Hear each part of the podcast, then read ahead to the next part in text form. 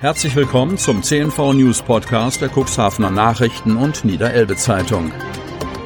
In einer täglichen Zusammenfassung erhalten Sie von Montag bis Samstag die wichtigsten Nachrichten in einem kompakten Format von sechs bis acht Minuten Länge. Am Mikrofon Dieter Bügel. Donnerstag, 8. April 2021. Weiter kein Abwärtstrend erkennbar. Kreis Cuxhaven. Es ist ein Auf und Ab bei der Infektionsquote für den Kreis Cuxhaven. Das erkennt auch Landrat Kai-Uwe Bielefeld. Leider ist weiterhin kein deutlicher Abwärtstrend erkennbar. Die Sieben-Tage-Inzidenz hält sich mit leicht wellenförmigem Verlauf auf konstantem Niveau, so Bielefeld. Am Mittwoch lag der Wert bei 76,20. Ausschlaggebend dafür sind zehn neue bestätigte Infektionen, die aus Geestland mit vier, den Gemeinden Wurster Nordseeküste und Lockstedt mit je zwei sowie der Stadt Cuxhaven und der Samtgemeinde Hemmoor mit je einer kommen. Außerdem gibt es einen weiteren Todesfall im Zusammenhang mit einer Corona-Infektion. Verstorben ist ein 71-Jähriger aus der Gemeinde Lockstedt. Derzeit werden neun Infizierte im Krankenhaus behandelt, vier mehr als am Vortag, davon drei intensivmedizinisch. Inselgemeinde strebt kontrollierte Öffnungen an. Helgoland Cuxhaven. Die Hochseeinsel Helgoland lebt vom Tourismus. Jetzt möchte das Eiland in der Nordsee beweisen, wie der sicher auch in Corona-Zeit funktionieren kann. Helgoland möchte mit seinem Konzept zeigen, wie der Tagestourismus und Urlaub kontrolliert hochgefahren werden kann. Helgolands Bürgermeister Jörg Singer schickte am Mittwoch die entsprechenden Bewerbungsunterlagen ans zuständige Wirtschaftsministerium Schleswig-Holsteins. In der Landeshauptstadt Kiel müssten die Unterlagen bis Mitternacht eingetroffen sein. Die Gemeindevertretung der Insel hat sich am Dienstagabend mit großer Mehrheit dazu entschlossen, dass hier der Tourismus modellhaft, aber kontrolliert vorsichtig wieder anlaufen kann. Die Überlegungen sehen vor, dass sowohl der mehrtägige Urlaub als auch der Tagesbesuch ermöglicht werden sollen. Ein Starttermin wird ausdrücklich noch nicht genannt angesichts der stark angespannten Pandemielage auf dem Festland. Schließlich müsse die Anreisekette so sicher wie möglich sein. So sollen Gäste nur mit dem Schiff anreisen dürfen, die einen aktuellen negativen Schnelltest attestiert bekommen haben. Bürgermeister Singer spricht von sicheren, dosierten Anreisen. Er rechnet zunächst mit dem Einsatz von drei Schiffen ab Cuxhaven sowie ab Büsum, um den Tourismus kontrolliert wieder hochzufahren. Die Hauptdrehscheibe für den anlaufenden Inselverkehr wird Cuxhaven mit der MS Helgoland und dem Halunder Jet sein. Die Reedereien Kassen-Eils und Förderreederei Seetouristik, kurz FRS, hätten im vorigen Sommer bereits weitreichende Erfahrungen mit den Passagierbeschränkungen und Hygienekonzepten gesammelt. Nun kommen noch einmal vermehrte Corona-Testungen hinzu. Auf Helgoland selbst werde es zusätzliche Schnelltestmöglichkeiten geben.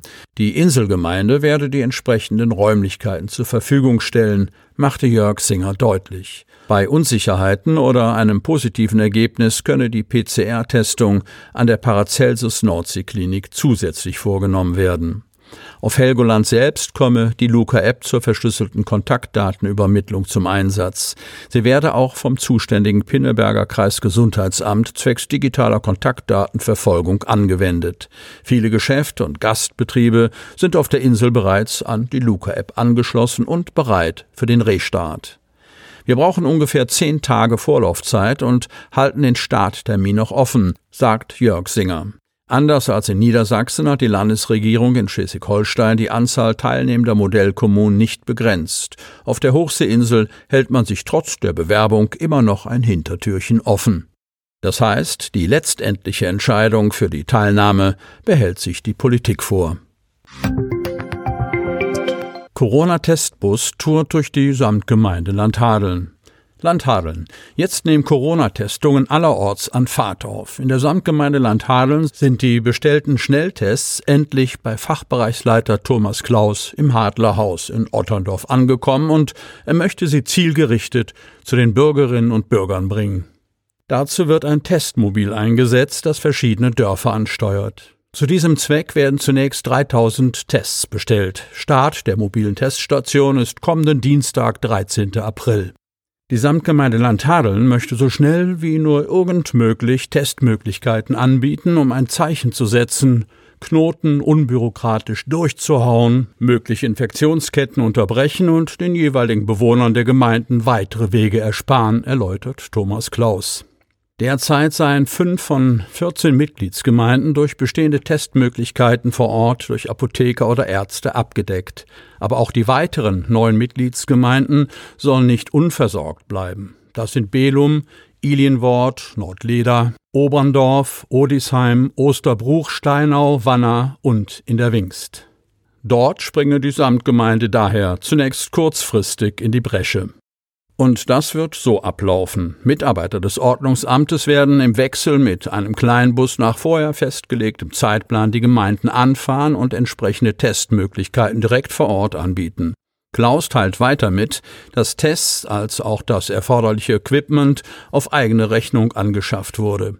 Weil man keine Abrechnungsmöglichkeiten habe, werde sich die Samtgemeinde wieder aus der jeweiligen Gemeinde zurückziehen, sobald dort ein Arzt, Apotheker oder eine andere Institution die Testungen vornimmt und anbietet, um in keine Konkurrenzsituation zu treten. Das Verfahren ist sicherlich ungewöhnlich, aber die derzeitige Situation erfordert auch ungewöhnliche Maßnahmen. Polizisten reanimierten Fahrer nach Unfall. Cuxhaven. Auf der Papenstraße in Cuxhaven kam es am Mittwochmorgen zu einem Verkehrsunfall. Die Straße musste zeitweise voll gesperrt werden. Ein weißer VW Caddy mit Cuxhavener Kennzeichen befuhr am Mittwochmorgen die Papenstraße stadteinwärts, kam dann aus noch ungeklärter Ursache von der Straße ab und krachte in einen Vorgartenzaun.